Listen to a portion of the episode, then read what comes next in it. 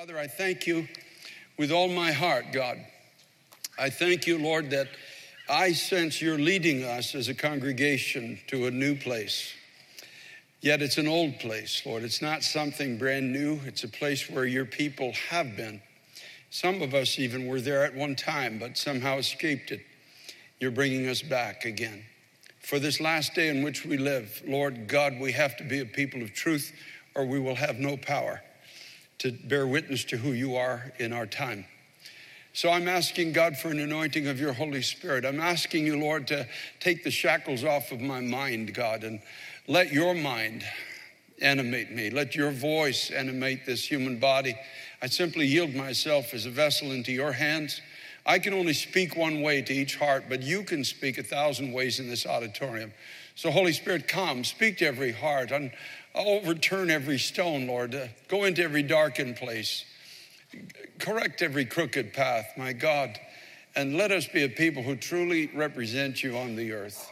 Let it be, Lord God, and we thank you for it with all of our heart today. In Jesus' name. Genesis chapter 32, one verse, verse 9. Then Jacob said, O God of my father Abraham, and God of my father Isaac, the Lord who said to me, Return to your country and to your family, and I will deal well with you. Now, we look at this particular verse of scripture and we realize that Jacob was being called back to an old place with a new understanding. It's a place he had once been, but he had left that place. And when I think of the church today in our generation, I'm talking about the corporate body of Christ. You look at where we began 2,000 years ago after the resurrection of Christ, and is it possible that we need to get back to an old place in this generation? I just want to ask the question and let it open just simply the door to your heart today, the doorway to your heart rather, just to say, God, is it possible that there is a place I need to, I've maybe never been there? Maybe I've actually seen it in writing, but I've never experienced it. Is there something that you want to take me back to? Is there a place that we need as a corporate people to return to if we are going to have an influence in this generation? Now, it was a place of blessing. It was a place of affecting the futures of many people, even you and I today. Though Jacob couldn't have been aware of how much of an impact his decision to go forward to this old place would have. And you and I have no understanding. We don't fully know. If we will yield to the Word of God, if we will let the Spirit of God lead us back to an old place in the Bible, a place that God has clearly laid out, a place where the blessing of God really is, we have no idea today how many lives it could touch. I believe that if we were willing to walk in this place, it could spark something way beyond our present understanding or expectations. Now, Jacob had sought this place of blessing before, but he hadn't done it God's way. He hadn't done it in truth. And there's, there's a lot of people in every generation that say, uh, God bless me. Oh, God bless me. But it's not a, it's not a truthful seeking. It's, it's more or less, bless me the way I think the blessing should go. Bless me the way I think my life should be blessed, and, and, and bless me with the blessing that I think the blessing should be. And we just completely negate what that blessing is all about, where it's to take us, and what it's going to really look like. In Genesis 27, beginning at verse 19, now Jacob sought this blessing of, of God to come on his life, like you and I do. And he said to his father, I am Esau, your firstborn and I've done just as you told me. Please arise, sit, and eat of my game, that your soul may bless me. But Isaac said to his son, How is it that you found it so quickly, my son? And he said, Because the Lord your God brought it to me. Then Isaac said to Jacob, Please come near that I may feel you, my son, whether you are really my son Esau or not. So Jacob went near to Isaac, his father, and he felt him and said, The voice is Jacob's voice, but the hands are the hands of Esau. Quite a thought. Wonder if God would say to us today, Your hands don't match your voice. You know, you sit here in the house of God and say, I love you, Lord. And I lift my voice, give me back what you owe me, or I'm going to choke you until you pay me. to worship you You wronged me, I will never forgive you as long as I live. I'm not pointing at you, I'm just talking, just using it as a. You see, the blessing is coming from God, and it's an amazing thing. He says, Your voice and your hands don't match, my son. But yet you're asking me to bless you. And he did not recognize him because his hands were hairy like his brother Esau's hands, and so he blessed him. Then he said, Are you really my son Esau? And he said, I am. Are you really who you say you are? Oh, yes, Lord. Oh, yes, I am. Do you speak truth? Oh, yes, I do. Do you love your brother unconditionally? Oh, yes, I do. Oh, yes, Lord. You know you can count on me. Are you willing to go wherever I lead you? Oh, I you know I am. You know I am, Lord. Where you lead me, I will follow.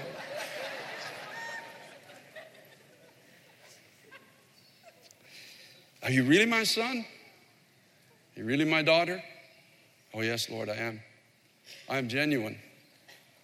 And he said, Bring it near to me, and I will eat of my son's cake. Bring your sacrifice. Bring your sacrifice near to me, and I'll partake of it, so that my soul may bless you.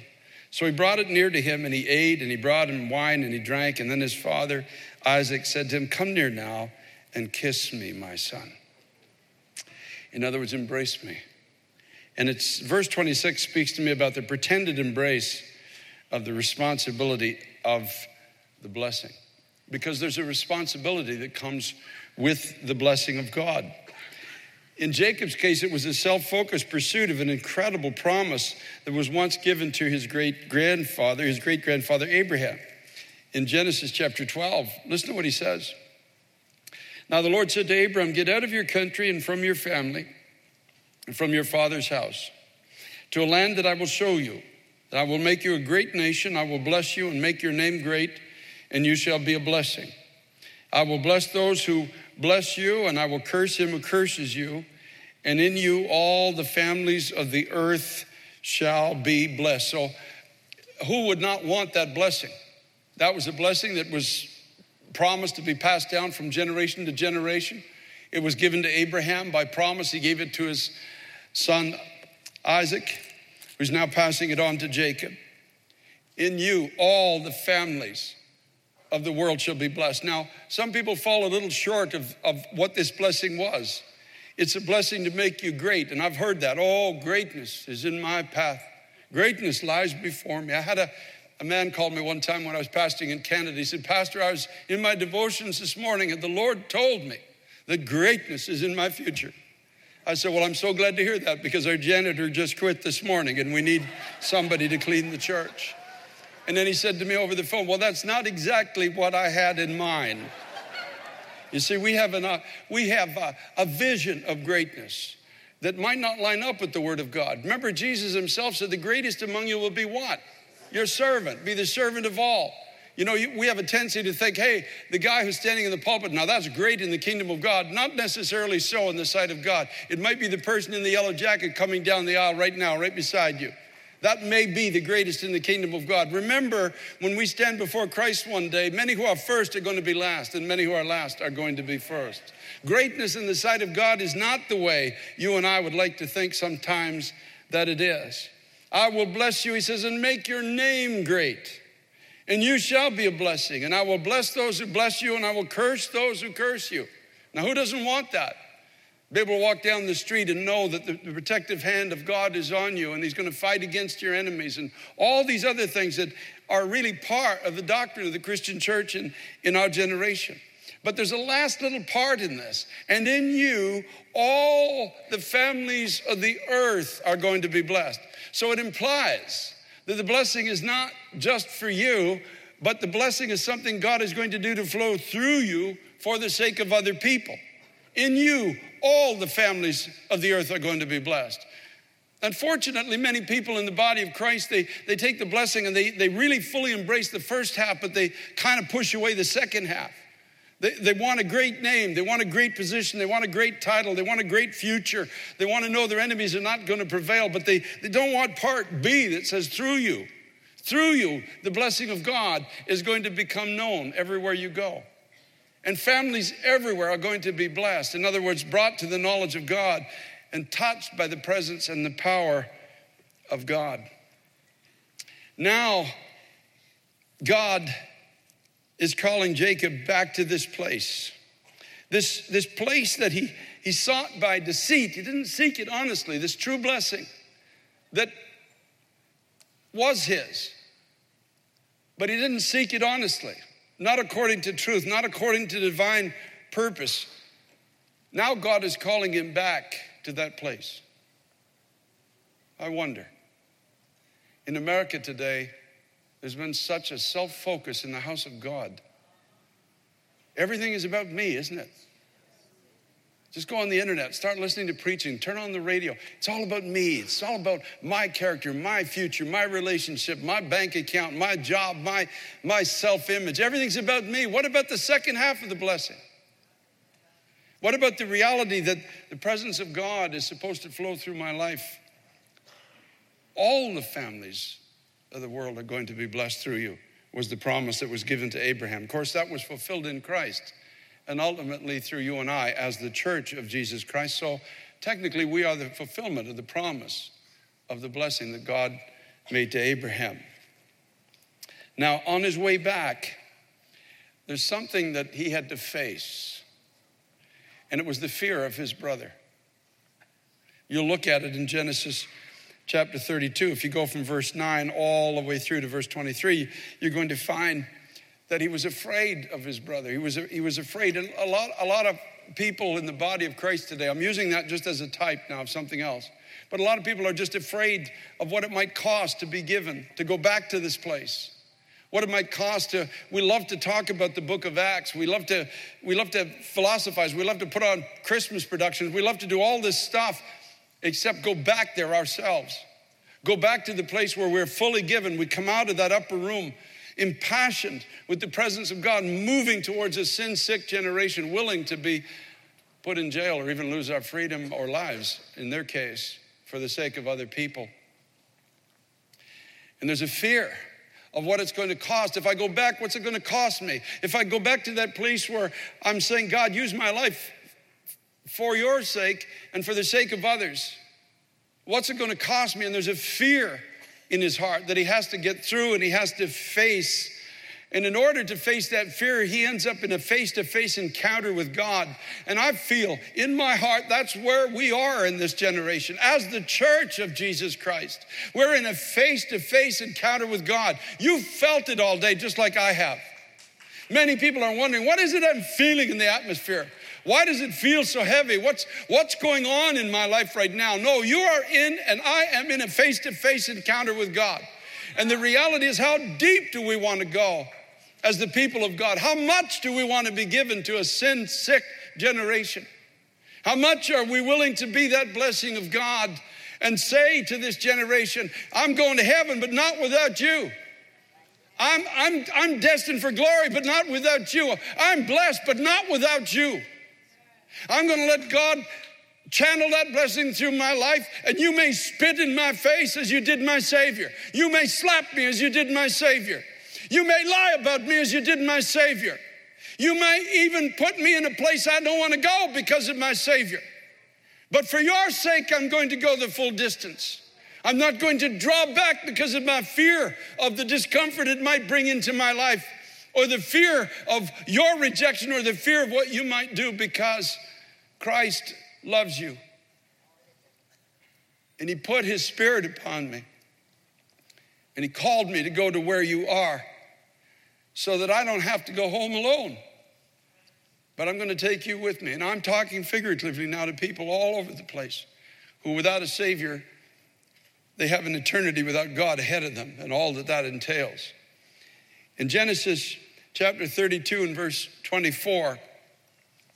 It says, And Jacob was left alone, and a man wrestled. Now, we know this man to be the pre incarnate Christ. He is in a face to face confrontation with the Son of God. I love that about the Son of God. I love that about Jesus. He's willing to confront us in our weakness. You imagine wrestling with God? Can you imagine what he could do? He could flick me off into the universe, the edges of the universe with a flick of his finger the humility of God to even wrestle with ordinary men or women like you and I. And Jacob was left alone in verse 24, and a man wrestled with him until the breaking of day. In other words, it was, it was dark, it was fearful, very much like our day. We live in a dark time now, you know that. We live in a fearful time. Now, when he saw that he did not prevail against him, he touched the socket of his hip, and the socket of Jacob's hip was out of jointed as he wrestled with him. It's kind of ironic. I hurt my back this week. I was thinking, I was just getting up off the floor. That's what happens when you get to be 66, folks. You're just getting up and you hurt yourself. When he did not prevail against him, he touched the socket of his hip. This, is the Son of God, now touches Jacob. And the socket of Jacob's hip was out of joint as he wrestled with him. And he said, Let me go, for the day breaks.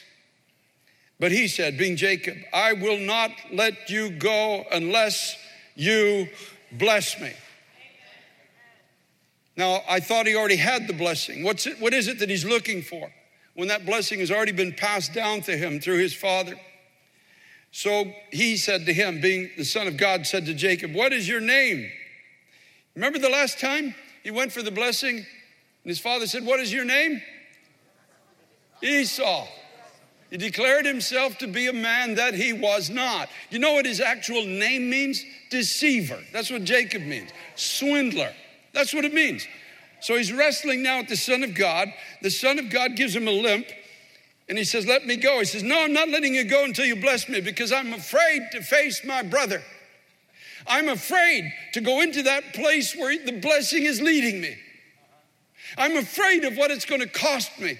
I'm afraid of the anger of my brother that may meet me there. And so, bless me. You, you have to bless me, or I, I can't go if you don't bless me. And then he says, And what is your name? I love that about God. It's been a long time. He lied to his father. He went into what I call Uncle Laban's school of ministry. He had an uncle who was also a deceiver, and Uncle Laban, Uncle Laban taught him a little bit more about deception that he didn't know until he had to flee from Uncle Laban. And it's as if there's been no passage of time. You can run from God for most of your life. And he's run from God and he says, Bless me. And he says, Excuse me, what did you say your name was again? It's been a lot of years, but God hasn't forgotten. Remember, a day is like a thousand years, and a thousand years like a day. What did you say your name was? And finally, he's willing to be honest with God. He says, My name is Jacob. My name is Deceiver. I sought the blessing without the responsibility that comes with it. And he said, Your name shall no longer be called Jacob. You see, when we have a face to face, honest confrontation with the Son of God, our nature is changed. We are brought into that place where we become a new creation. We are giving, given new passion. We are given new giftings. We are, we are given new power. We're given new vision. We're given new speech. We become a different person than the person we were when we stop trying to get the blessing our own way and we say, Lord, bless me your way. And the Lord says to him, Tell me first your name. Jacob says, I'm a deceiver. I tried to get the blessing through lies. I tried to get it my way and not God's way. And he said, Your name is no longer called Jacob, but Israel, for you have struggled with God and with men and have prevailed. That's an amazing thing it's, you ask yourself the question how, how did he prevail with men? He's, he's not even wrestling with men, he's wrestling with God. But God's telling Jacob, no, your face to face encounter with me has given you an authority that will move the hearts of men, has given you something that only God can give, that will unlock prison doors, give sight to the blind, heal the bruised in heart those that are captive will be set free. There's going to be a spiritual authority in you. And because you've wrestled honestly with God, you have prevailed not just with God, but with men. There will be power in your speech. Every time you walk into a room, God says, I'll walk in the room with you, and there'll be something of my presence that follows you everywhere you go. And in you, all the families of the earth shall be blessed. It's time for the church of Jesus Christ to come back to that place of power again, that place of blessing that is only found in God through Jesus Christ. It's time for you and I to operate in the gifts of the Holy Spirit. It's time for you and I to say, God, give me influence in this generation. Give me strength that is not my own. Give me vision that is not mine. Give me a life plan, oh God, that is so much deeper or so much more profound than anything I could ever hope to come up with in my own strength. In chapter 33 and verse 12, he encounters his brother Esau. Esau is what I call the self made man. He's in the lineage of God, he's in the family of God. He was the first inheritor of the blessing, but he didn't want it. He sold it off for the satisfying of his own belly. He didn't want the presence of God in his life. He didn't want that promise that through him all the world would be blessed. In Esau's world, it was to heck with the rest of them. I just want soup for my belly. That's all I'm concerned about. Remember that one of the writers in the New Testament talk called a certain type of person an enemy of the cross, whose God is their belly. That was Esau. Just feed me, clothe me, give me a nice house, make me comfortable. That's all I'm looking for in life. Then Esau said in chapter 33, verse 12, Let us take our journey, let us go, and I will go before you. You see, that's the heart of the carnal Christian. I will go before you, me first. I want, I want the best place. I want the preeminence. I want to be a conqueror. I want to be the first in to every situation. I want to be known as, as a warrior and a victory. And Esau's got 400 soldiers with him. He's got 400 men who are just like him, galloping off to conquer something, galloping here to conquer this, galloping there to conquer that. But Jacob is now a God touched man. There's a difference in Jacob. Jacob is completely different than his brother Esau. And Jacob said to him in verse 13 of Genesis 33 My Lord knows that the children are weak, and the flocks and the herds which are nursing are with me. And if men should drive them hard one day, all the flock will die. Please let my Lord go on ahead before his servant, and I will lead on slowly at a pace where the livestock that go before me, and the children are able to endure until I come to my Lord and say, Here. You see, Jacob has become one with the heart of God. He's walking at the pace. You see, this is this is the mark of the God touched man or woman. We're not willing to go any faster than the slowest among us can go. The youngest or the oldest, the strongest or the weakest. It's the mark of the God touched. The Esau's of this generation might even be in pulpits around the nation, and they're just out to conquer. And the people are just things to be counted in their victories. But to the God touched man, the God touched woman, every soul is precious in the sight of God. Everyone counts for God's kingdom. Everyone is precious in the sight of God.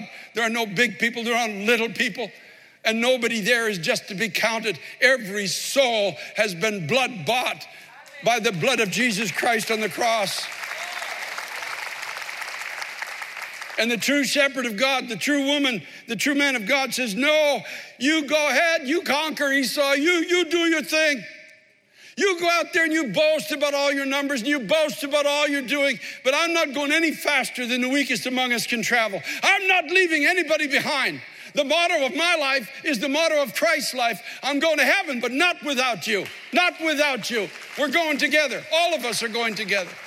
Praise be to God. Praise be to God. Praise be to God. Jacob and you and I are God touched when we become one with the heart of God. When it's no longer all about me, it's now all about you. That's the evidence. It's the mark of the God touched man or woman when we don't walk any faster than the slowest in our ranks, when we're able to look to the left and we look to the right and we just see if there's anybody that needs help. Is anybody else limping? And God's grace gave that man a limp. You know that? God's grace gave him a limp. I thank God for every struggle. I thank God for every trial. I thank God. I thank God for everything the Lord has ever allowed into my life that has kept me from running ahead of Him and running ahead of his people. I just thank God with all of my heart. And every once in a while, if I get a little bit ahead of him and myself, he just touches my hip one more time and just reminds me, slow down, son. You're going just a little bit too fast. You're getting ahead of me and you're getting ahead of the people. Oh, I thank God. I thank God. I would rather die with a shepherd's heart than live as the pastor of 100 million people. I'm telling you right now, I'd rather die with a small flock with the heart of a shepherd That is the mark of a God touched life. It's not about all the numbers, although the numbers may come, although the blessing may come, although, although they may come in from the north, south, east, the west. I thank God for that. But it's not all about that. It's about the people. It's about the people.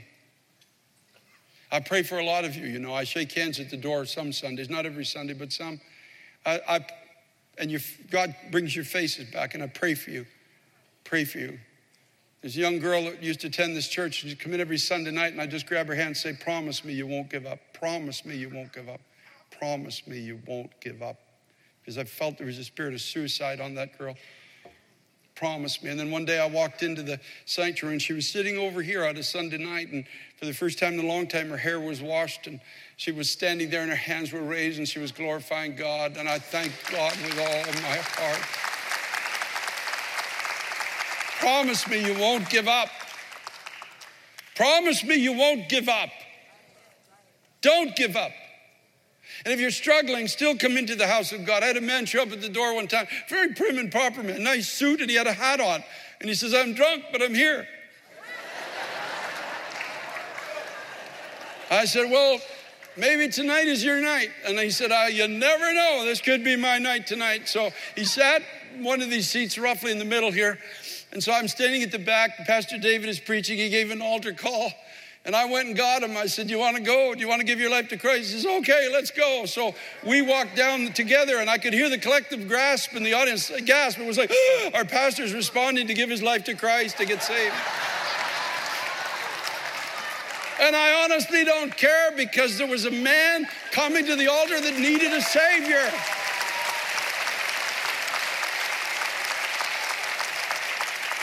That's what it's all about. That's where the blessing is.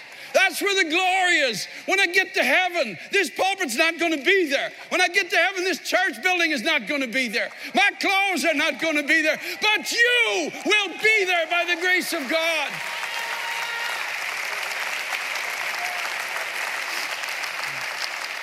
So, not without you is what we're talking about. We're talking about something a whole lot deeper than just a sermon series in this church. It's a heart that only God can give to his people. Not without you, that it, it's a heart that is not just for me or somebody like me in a pulpit, but it's for you in your neighborhood and on your job. You're sitting there, you're looking at the person beside you, and in your heart you're saying, I'm blessed, I'm going to heaven, but not without you. And you say, God, give me the right words to speak. Give me the right heart. And Lord, let me even suffer the beating if necessary for the sake of that soul. But don't let me get to heaven without that person. Don't let me get to heaven without that mom and her three kids across the hall. Oh, God, give me a way to reach them. That's the old place. That's the old place. That's where the church began. And just like Jacob, we, we left the old place and we went to a new place. And now many of us are done with Uncle Laban. And we want to go home. And God's calling us home to something deeper than we've ever known in our lifetime. And yes, we are afraid of the cost. We are afraid because we don't like inconvenience. And we have been raised on a, a rather soft message in America in our generation. But the Lord's speaking now. He's calling us home. He's calling us to something deeper. He's calling us to be a blessing. And who knows? Who knows? Mordecai said to Esther, Who knows but that you were born for such a time as this? Who knows that if we will receive this, we are on the internet now as a church around much of the world, 204 countries on Tuesday night alone. Who knows that if, if we will actually move in this direction, who knows? Jacob had no idea getting up and going back what it was going to produce. He had no idea the lives that were going to be touched. He had, he had no idea that he was carrying in his physical DNA the Lord Jesus Christ. He had no idea he was carrying the church of Jesus Christ. You and I, in his simple act of obedience, he became the fulfillment of the blessing in you, all the families of the earth shall be blessed. He just by getting up and going back to that place again. And this is what I feel the Lord's been speaking to my heart. I, I can't even articulate it clearly. It's something deeper than I'm able to preach. But I think you're feeling it in the spirit. He's calling us to something of himself. He's given this church, I'm speaking to Times Square Church now, he's given this church a worldwide audience now. And so, what will they see when they come in on the cameras? I shared it this morning. Will it be truth or will it be just a good display of 104 nationalities getting together and having a good sing along and learning more truth? Or will he see people that are actually going somewhere in God? I believe, you see, if we weren't willing to get up and go home, he wouldn't give me this message. I believe we are. I believe you and I are willing to say, Lord, take me deeper, take me farther. Give me the heart of compassion that sent you to a cross. As much as my human body is able to bear, give it to me, oh God. But don't let me live in indifference when people around could be blessed if I would let your life flow through me towards them. So, Father, I thank you with all of my heart this day. Thank you, Lord, that you are calling us to something much deeper than we can understand. I thank you, Lord, that you're taking us out of the shackles of self focus. You're bringing us all into something much bigger than just being worried and consumed with ourselves. You're helping us to understand your heart, the heart that sent you to a cross, the heart that should beat within each of us because we claim to have your Holy Spirit living in these earthen vessels. Forgive us, Lord, if we've sought the blessing any other way, if we've tried to impress you with our voices, but deny you with our hands. I ask, oh God, for great grace, great grace, Lord, in the future. Let a love that can only come from heaven be birthed in this church first, and then go out from us, Lord, everywhere we travel, everywhere we go. I pray that if the services and the worship of this church goes out on the internet, the people's hearts will melt all over the world, in countries in prisons, shut ins, people everywhere will begin to realize how loved they are of you, Lord. I'm asking you, Lord, to do something through us that we can't even hope to do for ourselves. Something more far reaching and profound. How could Jacob have known what a simple act of obedience would produce in the world? He could never have understood it, and neither do we, Lord. But we know you're leading us to go back to a place, Lord, where many may have left it behind. So, God, I thank you, Lord. Help us to deal honestly with you, Lord. Wrestle with us, oh Son of God. And help us, Lord, all of us, God, to deal honestly with you again in the way that we need to.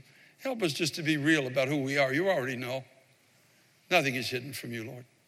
It's only hidden from us. So, God, I thank you. I thank you and I praise you in Jesus' name.